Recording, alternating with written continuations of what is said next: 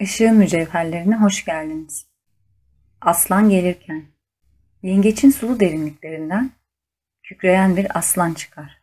Sabit bir ateş burcu olarak Leo, yaşamın doğal yaratıcı dürtüsünü alır ve onu dünyayla paylaşması için odak ve istikrar verir. Gerçek yaratıcılık, içsel güneş tarafından desteklenen kahramanca bir kendini keşfetme arayışını ve kim olduğunuzu ve kim olabileceğinizi bulma arzusunu içerir. Aslan erkeksi bir işarettir ve güneş tarafından yönetilir. Satürn ve Uranüs tarafından yönetilen, Jüpiter'in sevgi dolu enerjisi tarafından yönetilen, yüksek zihin ve sezgi ile ilişkili olan kovanın zıt burcu ile dengelenir ve tamamlanır. Aslan, bireyselliğin ve kişisel egemenliğin işaretidir ve ayrıca Tanrı'nın iradesine teslimiyetin işaretidir. Aslan, canavarların kralı ve ormanın kralıdır. Ve bu ünvanlar doğal olarak erkek hayvanla ilişkilendirilir. Ama aslanlar anaerkildir. Bir nevi. Ancak dişi aslanlar gururu temsil ederler ve işin çoğunu onlar yaparlar. Yavruları yetiştiren de avlanıp yiyecek bulan da onlardır. Leo, kozmik anlamda ve güneş sistemimizden tamamen ayrı olarak Sirius tarafından yönetilir. Isis, bilgelik, Sofya Sirius'tur. Sphinx aslan ile hizalıdır. Tanrıça ve aslan arasındaki bağlantı doğanın daha karanlık, vahşi yanını ve aynı zamanda annenin şiddetli koruyucu niteliğini gösterir. Modern zamanlarda dişil enerji genellikle alıcı ve pasif olarak nitelendirilirken şiddetli taraf göz ardı edilir veya şeytanlaştırılır.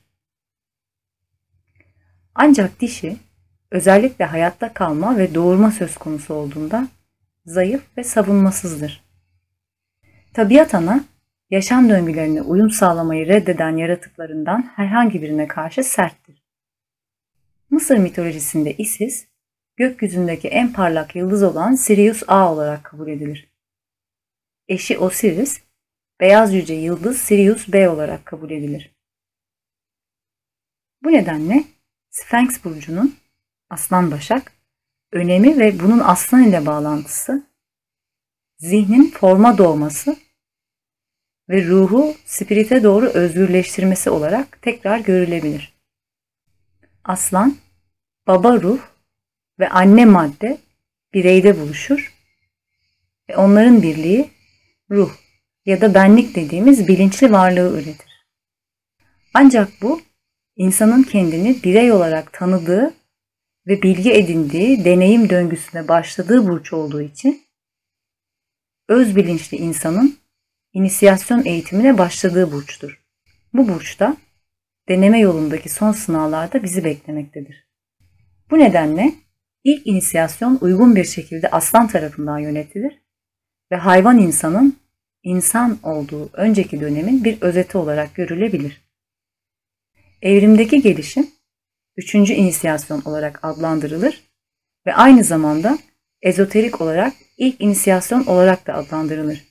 Çünkü bireyi dünyevi bilince karşı güneş sisteminin bilincine çok daha fazla açar. Bugün insanlık bireyselleşmenin yerini inisiyasyonun aldığı bir nevi bireyselleşmenin yeniden canlandırılması evrimsel sarmalın daha yüksek bir dönüşünde buluyor. Nemean aslanı aslanın gölge tarafını temsil eder. Bir çocuğun ham içgüdüsü ve ilkel dürtüleri. Hikaye, alt doğamızın korkularını ve içgüdülerini kalp merkezli hale getirerek yenmeyi sembolize etmektedir. Bilinçli olmayı seçmek irade ve cesaret ister. Biraz çaba sarf etmeden olmaz. Alt doğamızın vahşileşmesine izin verirsek asla büyüyüp olabileceğimiz kişi olamayız. Bu nedenle Sirius'un güçleri hem gelecek hem de geçmişimizle yakından bağlantılıdır. Gelecek, insan kurtuluşunun gerçekleştiği zamanla ilgilidir.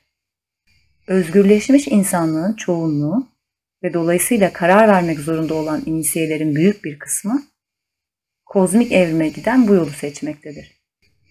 Ayrıca aslan insan ruhunun başarısının yüksekliğini gösterir ve bu bugün Şambala kuvveti tarafından teşvik edilmektedir denir. Güneş, Sirius, gezegensel yaşamımızla yakından ilişkilidir. Bu dördüncü yolun insanlığa, dördüncü krallığa özel bir ilişkisi vardır. Dünyanın efendisi Sanat Kumara ve Sirius'un efendisi arasındaki çok eski tarihli bir ilişki. Gezegenimiz, içsel planlarda ve öznel olarak düşünüldüğünde kutsal bir gezegendir. Kutsal olmayandan kutsala bu geçişin etkileri kendini tam olarak nesnel olarak göstermedi. Bu başarı ruhun nihayet kişiliğe hakim olması ve kendi gündemleriyle inatçı kişiliğe karşı gerçek amacını ortaya koymasıyla ölçülür. Ateş, aslanın elementidir ve üçüncü bedenin sembolüdür. Zihinseldir. Alt yönüyle kişiliğin en kontrol edici kısmı ve hayvanların kralı, yine de daha yüksek zihinsel veçesinde kişiliği fetheden, ruhun tahtı üzerinde egemen olan aslan olarak tahta çıkmıştır. Sirius'un etkisi, üçüncü inisiyasyondan sonra ruh yönünün gerçek doğası inisiyenin özgürleştirilmiş, sezgisel algısı üzerine şafağa başladığı zamana kadar bilinçli olarak hissedilmez. Bu burçta aslan, ileri inisiye için ve üçüncü inisiyasyondan sonra Sirius, somut zihnin dönüşümü tarafından kullanılan ikinci ışının sevgi bilgeliğin enerjisi, beşinci enerji olarak ana yaşam faktörü haline gelir. Neptün aracılığıyla sezgi, güneşin kalbini gölgede bırakıyor. Bu da enerjisiyle. Onun aracılığıyla Leo, içinden akan ilk irade veya güç ışınını kullanır.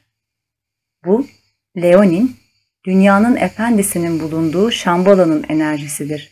Sanat Kumara. Bu büyük varlık, üçüncü inisiyasyona başkanlık edendir. Bu inisiyasyon temasına ve Sirius'a yapılan vurgu, bunun yola adım atmak isteyen hepimiz için büyük ölçüde hedef olduğunu hatırlatır. Yolu arıyorum. Bilmek için can atıyorum. Gördüğüm vizyonlar ve kısacık derin izlenimler. Portalın arkasında, diğer tarafta evim dediğim yer yatar. Çünkü çember çoktan aşılmıştır ve son başlangıca yaklaşmaktadır. Yolu arıyorum. Ayaklarımın yürüdüğü tüm yollar.